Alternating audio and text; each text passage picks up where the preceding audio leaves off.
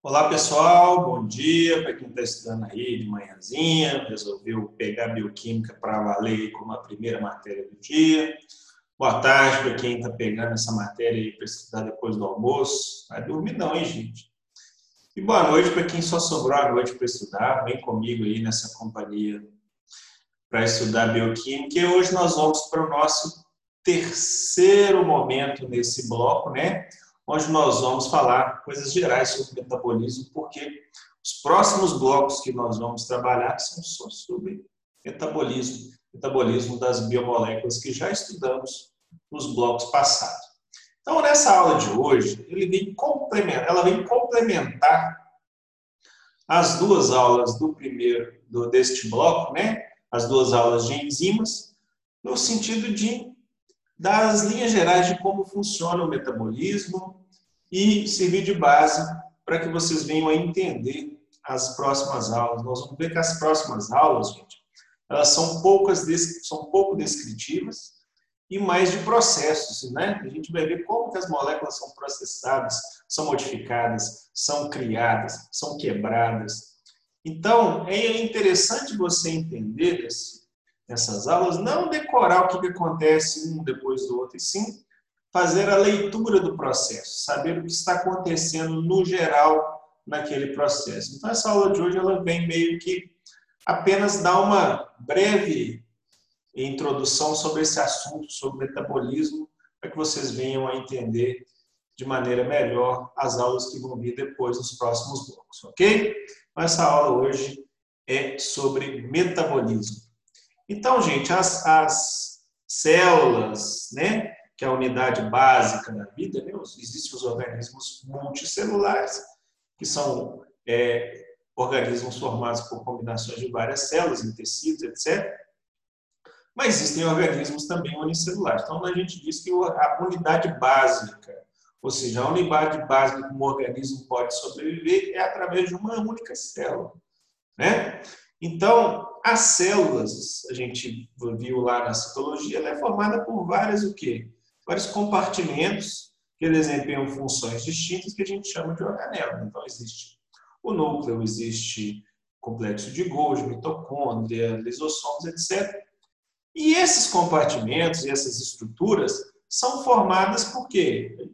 Por biomoléculas. Então, se a gente pegar essa organela aqui, que é uma mitocôndria, se a gente pegar em detalhe essa crista mitocondrial aqui, a gente vai ver o quê? Ela é formada por uma membrana e essa membrana é constituída de quê? De várias biomoléculas que conectam-se entre si, né? Fazem interações. Então, existem o quê? Os lipídios nessa membrana, entre esses, essa bicamada de é, esfingolipídios e glicerofosfolipídios, a gente vai encontrar também o que? Vários esteróis, nós vimos que existem proteínas é, ancoradas nessa membrana plasmática. A gente viu que o que Sob essa membrana a gente pode ter carboidratos ligados, a gente tem proteínas que atravessam a membrana, tem proteínas que são proteínas que formam verdadeiros poros para a passagem de outras moléculas. Então, a gente viu que o que O organismo vivo é formado de células, essas células são formadas por organelas e as estruturas que compõem as organelas e demais estruturas da célula são feitas de biomoléculas. Então, o organismo vivo, gente, ele é constituído em essência por suas biomoléculas.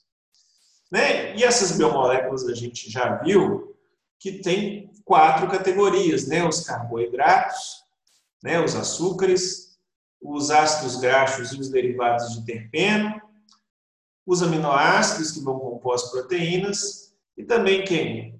Os nucleotídeos que vão compor os ácidos nucleicos. Então, a gente tem as nossas organelas, as nossas estruturas celulares, formadas por interações dessas grandes categorias de biomoléculas, certo? E essas biomoléculas, gente, para desempenhar o seu papel, elas têm que estar na estrutura correta, no tamanho correto, combinado às moléculas corretas. Então, o metabolismo, ó, essas, essas estruturas, para funcionarem bem e desempenhar o seu papel na célula, tem que interagir da maneira correta. E então, essas moléculas precisam ser modificadas, criadas, quebradas, e tudo é feito o quê? Através de reações químicas, chamadas de reações bioquímicas. E pouquíssimas moléculas são modificadas através de uma única reação. A maioria das moléculas que formam seres vivos são modificadas num complexo em cadeia, um complexo sequencial de reações químicas, onde uma molécula entra nesse processo chamado de substrato e ele vai passando por vários processamentos e se transformando pouco a pouco em moléculas diferentes até chegar no final da via que a gente chama de produto final. Né? Ao final da via, a gente tem, por exemplo, aqui no meu exemplo, a molécula F. Mas da molécula A até chegar à molécula F, ela passou por uma, duas, três, quatro, cinco reações químicas. E essas reações químicas, gente, elas acontecem de maneira coordenada, porque elas dependem do que? Do funcionamento das enzimas. Enzima 1, enzima 2, enzima 3, enzima 4, enzima 5, que vai atuar no momento correto, na molécula correta, né? Isso vai definir todo a coordenação necessária para o organismo funcionar. Porque a gente não precisa de todas as moléculas ao mesmo tempo. Né? A gente produz uma molécula, a gente modifica uma molécula mediante um estímulo. E isso vai fazer o quê? Vai fazer com que algumas vias metabólicas sejam ativadas e outras não. Como é que eu ativo uma via metabólica? Basta eu ter o quê?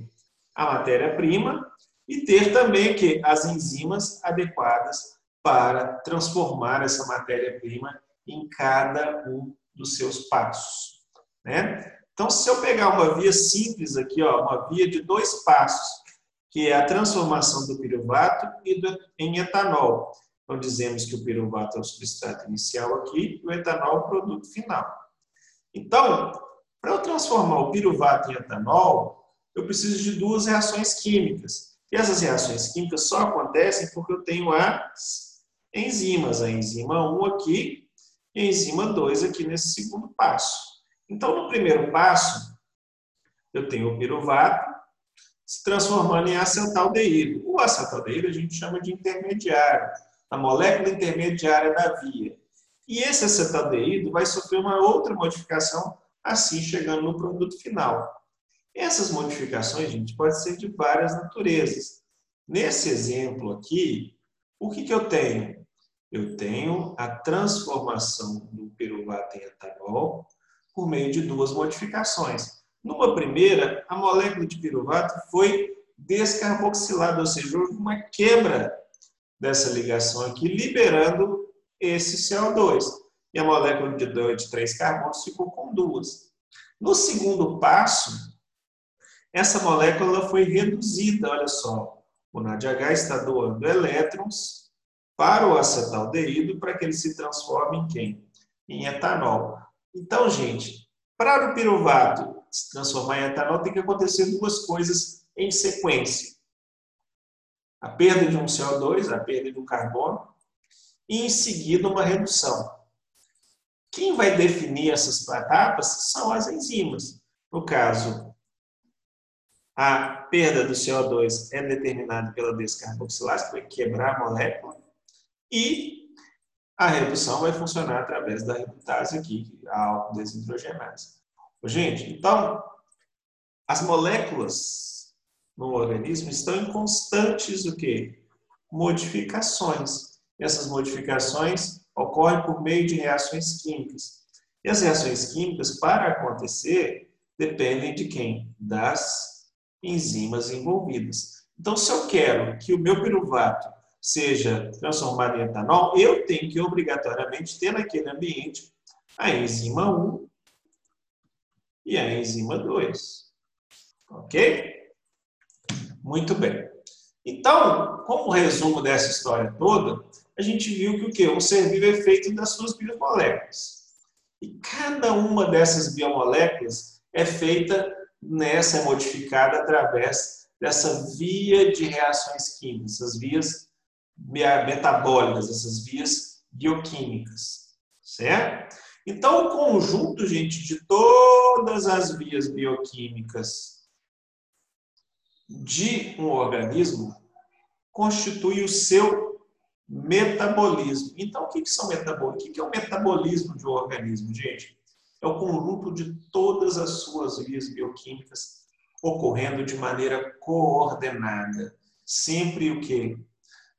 No seu momento correto, na quantidade correta e no local correto. Né? Então, as células se diferenciam pelo quê? Pelas moléculas que as constituem, mas também pelas vias metabólicas que ocorrem dentro dela, porque são essas vias metabólicas que vão conferir a propriedade e as características de cada célula e, por consequência, as características e as propriedades daquele organismo. Então, se eu não tenho uma via bioquímica que metabolize, por exemplo, a lactose, isso define a minha propriedade de intolerante. Entenderam? Se eu tenho problemas nas vias de formação de melanina, né, nas vias metabólicas que convertem o precursor em melanina, ah, eu tenho uma propriedade de ser albino. Então, essas são as minhas características que, de certa forma, são que, determinadas por partes do meu metabolismo, por vias bioquímicas específicas do meu metabolismo.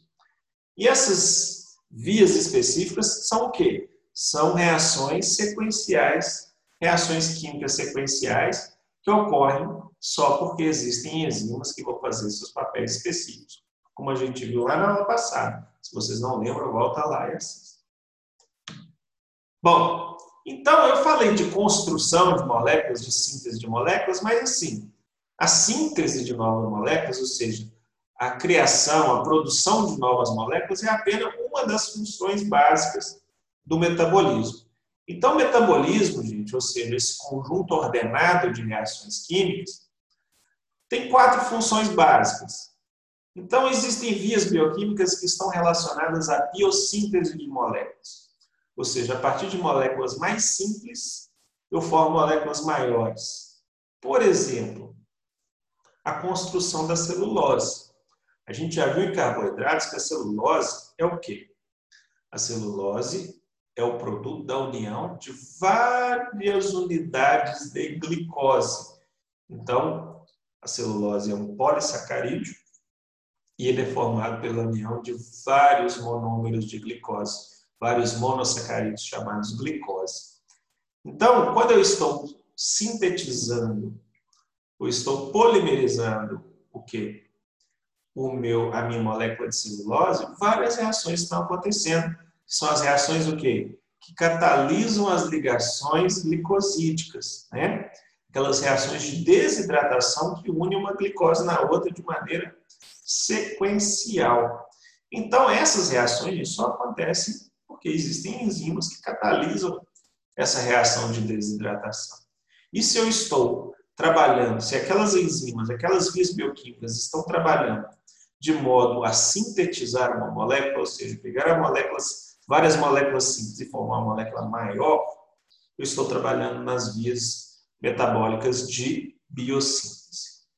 Algumas vias metabólicas estão relacionadas com o que a gente chama de metabolismo energético.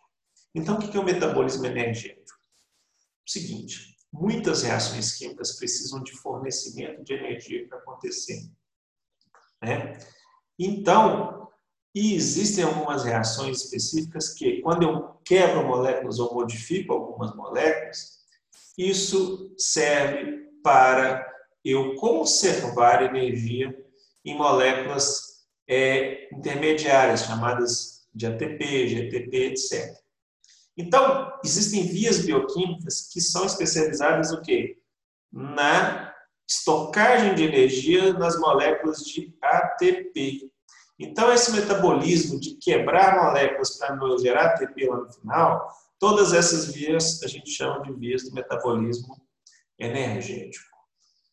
Diferentemente, assim, ao contrário da síntese, a gente tem o quê? Vias que estão relacionadas à degradação de moléculas, que a degradação é pegar moléculas maiores, mais complexas, e quebrando ligações químicas ali, tornando elas em várias moléculas menores.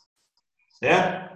Então, várias vias são vias degradativas, ou seja, vão pegar moléculas grandes e tornar em moléculas menores para a gente utilizar. Por exemplo, quando você come bife, você vai receber o que? Vai ingerir uma série de proteínas enormes. Então você precisa absorver o que? Os aminoácidos. Então você vai ter que quebrar através de cadeias de reações químicas essa molécula grande em moléculas menores para você utilizar no seu próprio metabolismo para outras coisas. Então, além dessas vias de biossíntese e degradação, existem aquelas vias de modificação de moléculas, ou seja, são as conversões dos nutrientes que a gente faz. Às vezes a gente ingere uma molécula que está na forma diferente daquela que eu preciso. Então, eu preciso pegar aquela molécula e modificá-la. Né? Então, é, são moléculas, às vezes, num grau de complexidade até muito parecido, mas ela é a matéria-prima para eu sintetizar outras. Quer um exemplo? As vitaminas. A gente precisa de várias vitaminas como matéria-prima para eu sintetizar os cofatores das enzimas. Então, eu não vou ingerir a, a, a, o cofator diretamente. Eu estou ingerindo quem? A matéria-prima. Então, para eu transformar aquela vitamina que eu ingeri em cofator da enzima, eu preciso fazer a conversão, eu preciso modificar aquela molécula, eu preciso converter aquela molécula, eu preciso passar, fazer com que ela passe por vias bioquímicas no qual entra vitamina e sai é, cofator. Entenderam, gente? Então a gente tem essas quatro vertentes do metabolismo. Ok? Muito bem. Além dessas funções básicas, o metabolismo pode ser classificado, as vias metabólicas podem ser classificadas de acordo com a organização dessas vias. Então, lembrando, o que são vias metabólicas? São cadeias de reações químicas, onde o produto de uma, né, que está aqui em letra A, vai ser transformado em B. Então, na primeira reação, a é substrato e B é produto. Mas para a segunda reação, B vai ser substrato e C aqui vai ser o quê? O produto. Na próxima reação, C vai ser substrato e o D vai ser o seu produto. Então, essa cadeia sequencial, essa série de reações químicas é que a gente chama de via metabólica. Existem vias metabólicas que assumem essa configuração aí, ó essa configuração linear, né? onde eu começo com uma molécula no início da via, essa molécula ela vai sendo modificada como uma linha de produção numa fábrica e no final dessa via eu tenho um produto. Então começa com um único substrato, uma única matéria-prima, ela vai sendo modificada a cada reação e no final eu tenho um produto. Essas são chamadas as vias metabólicas lineares. Aqui eu tenho um exemplo, gente, uma via energética, tá? A gente chama de via glicose-fosfato.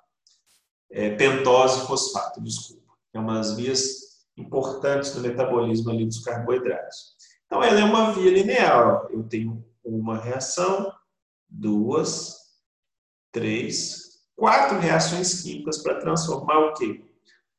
O meu substrato inicial, que é a glicose 6-fosfato, em ribose 5-fosfato. Então, a cada passo, a molécula sofre uma modificação. Por exemplo, nessa reação 1 aqui, que é catalisada por essa enzima que está aqui, ó, a glicose 6-fosfato desidrogenase, o que está acontecendo aqui é o quê? É um processo de oxidação.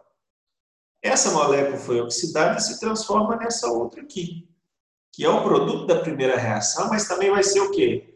O substrato está próximo.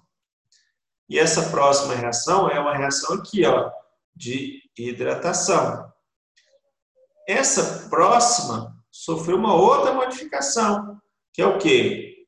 Uma oxidação seguida de uma descarboxilação. E a próxima, uma reação de isomerização.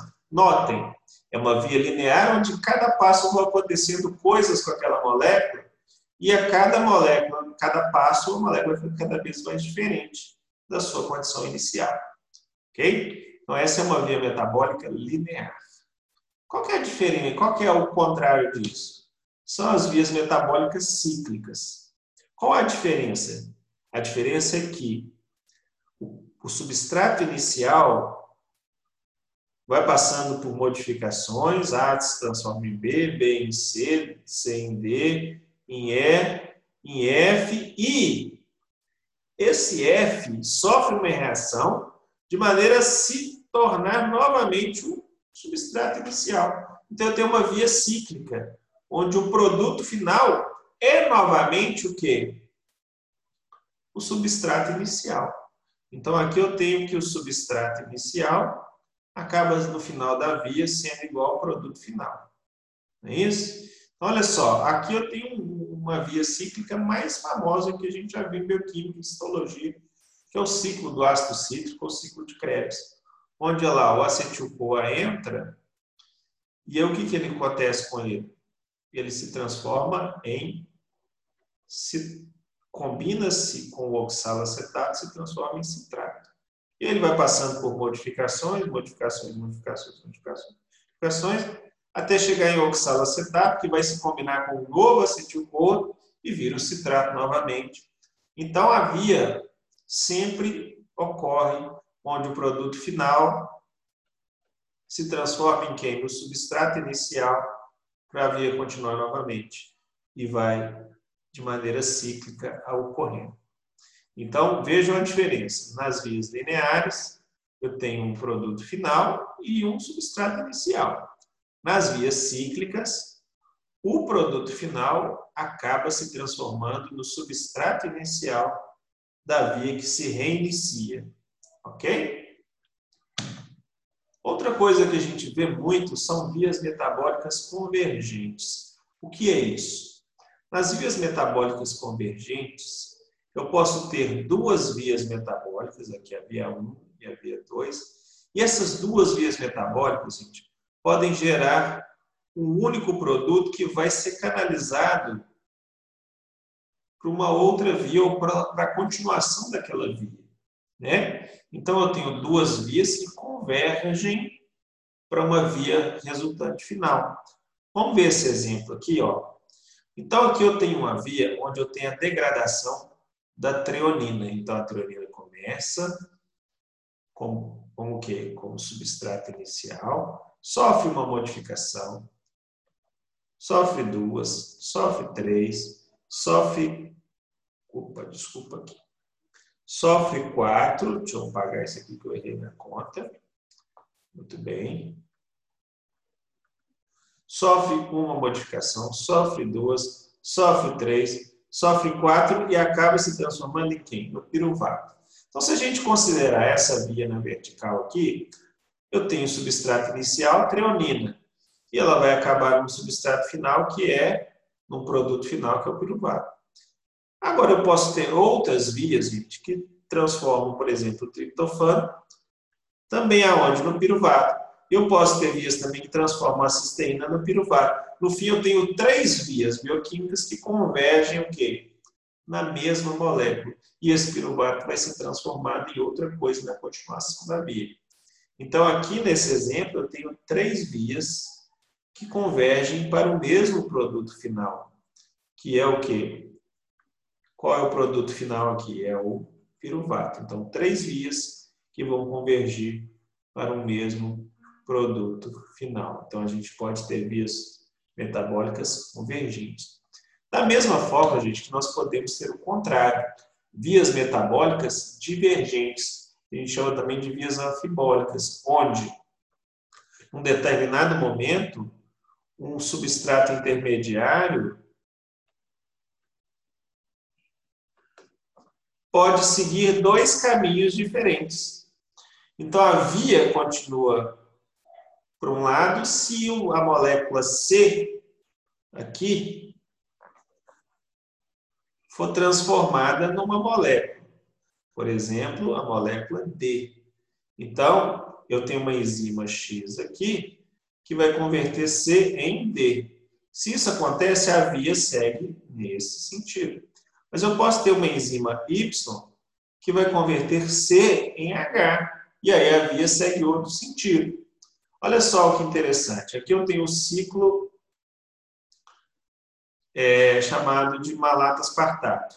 Aqui, olha só. E aqui eu tenho o ciclo da ureia. Vamos pegar o ciclo da ureia. No ciclo da ureia, a arginina se transforma em ornitina, e a ornitina em citrulina, e a citrulina vai gerar o arginino succinato. Esse arginino succinato pode seguir dois caminhos. Ou ele volta a se transformar em arginina e o ciclo da ureia continua, mas ele pode se transformar em fumarato, iniciando um outro ciclo. O que vai fazer ele virar arginina ou fumarato? Vai depender de qual enzima vai atuar sobre ele.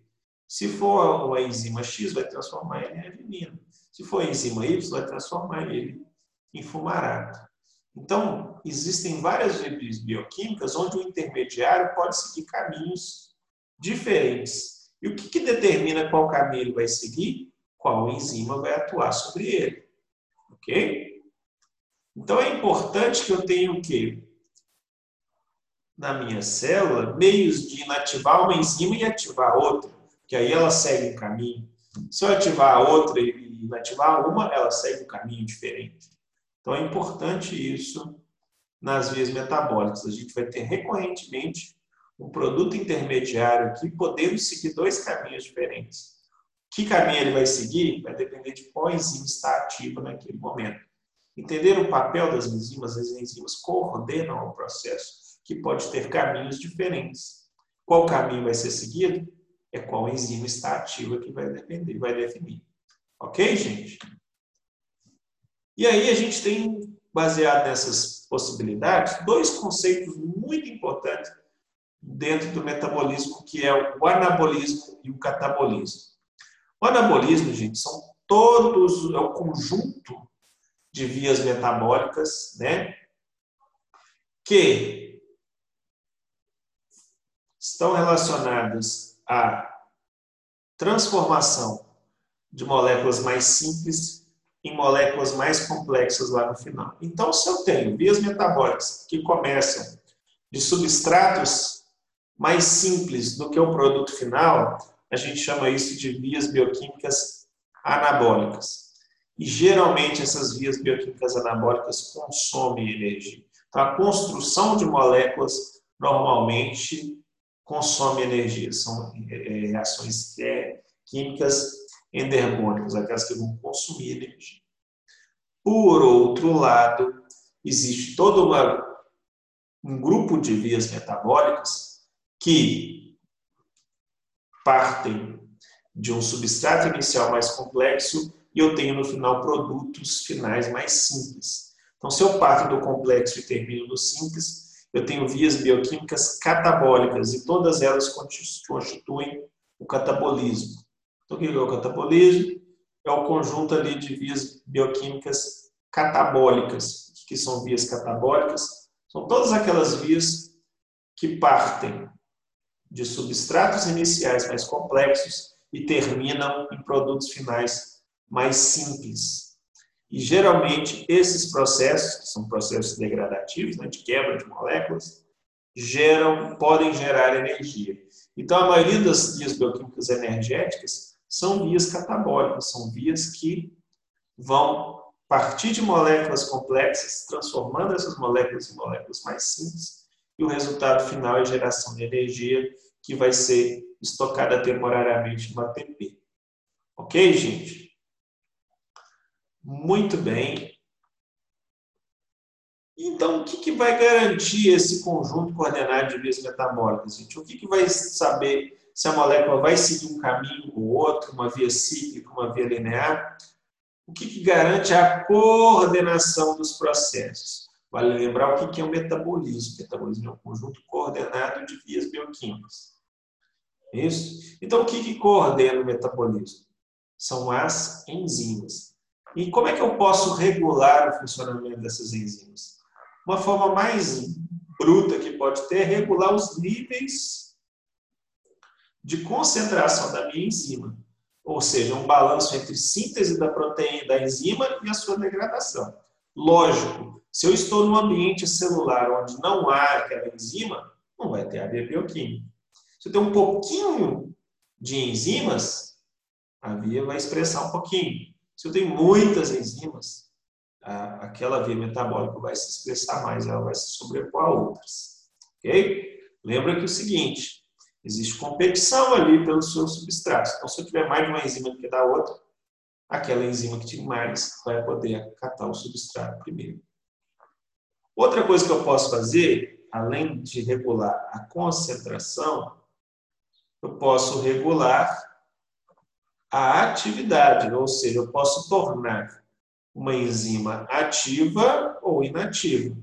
E isso vai fazer a diferença se um substrato vai ser modificado de uma forma ou de outra. Então, se o substrato pode ser metabolizado por uma transferase ou por uma isomerase, qual caminho ela vai seguir vai depender de qual enzima está ativa. Então, a gente já viu na aula passada que existem vários moduladores que vão o quê? Atuar como ativadores ou também como inibidores. Ou seja, são moléculas que inativam enzimas. Outra coisa que pode acontecer, gente, é a regulação por compartimentalização. Então, são os processos de especialização das células e organelas. Então, existem certas funções, certas vias metabólicas que são restritas a uma organela, como, por exemplo, os lisossomos. Lá dentro tem várias enzimas que não existem em qualquer outro lugar da célula. Na mitocôndria é a mesma coisa, existem enzimas na mitocôndria que não vão ter em outro lugar da célula. E se elas existem ali e não existem outros, as vias bioquímicas que elas vão trabalhar não existem em outro lugar. E isso vai garantindo o quê? A compartimentalização das funções celulares. Então, tem coisa que só acontece no Golgi, tem coisa que só acontece no núcleo, tem coisa que só acontece na mitocôndria. Por quê? Porque é lá que estão as enzimas necessárias para catalisar as vias bioquímicas relacionadas àquela função metabólica. Entendeu? Outra coisa que pode acontecer é a regulação hormonal. Qual é a definição básica de um hormônio? O hormônio é um sinalizador extracelular. É um sinalizador que sai de uma célula, viaja pela corrente sanguínea, ou pela corrente linfática, ou pela seiva, se você está falando em planta, pelo sistema circulatório da planta, viaja ali pelo sistema circulatório e interage com outras células. A interação desse hormônio com a outra célula, gente, que vai estimular uma via. Então, existem vias metabólicas, ou processos metabólicos, que são estimulados via estímulo hormonal. Tá? E outra coisa que pode modificar são as modificações no ambiente interno da, da, da, interno à célula ou externo, né? Por exemplo, várias bactérias mudam suas vias metabólicas mediante o estresse hídrico, ou a reagir com a entrada de certos metais, ou mudança no ambiente externo. Vários protozoários têm problemas com mudanças na salinidade. Então, o ambiente externo pode estimular uma via bioquímica a, a desencadear ou não. Tá bom? Então, essa foi a aula geral sobre metabolismo, tá, gente? Próximas aulas, tudo que nós vimos aqui em maneira geral, nós vamos ver em detalhes, tá? Então é importante a gente ter essa noção geral de metabolismo, a noção geral de funcionamento enzimático, porque a gente viu agora que o que determina como o metabolismo funciona ou não funciona são as enzimas. Entender como é que as enzimas funcionam e como o processo de ligar e desligar a enzima, produzir ou degradar a enzima é tão importante para coordenar o metabolismo, as vias metabólicas. Ok? Então, a gente fecha esse bloco como uma caixa de ferramentas para os próximos blocos que virão. Entender como as enzimas funcionam e como que é o geral do metabolismo é só a caixa de ferramenta que nós vamos ver nas próximas aulas sobre o metabolismo das biomoléculas nos, nos, nos ambientes celulares. Ok? Fechamos esse bloco. Peço que façam as atividades de fixação e, ao final, façam as atividades, a atividade avaliativa na próxima semana. Tá? Tendo dúvidas, manda as dúvidas lá para o Zap ou participe do é, plantão ao vivo na data marcada. Abraços a todos e encontro vocês no próximo bloco.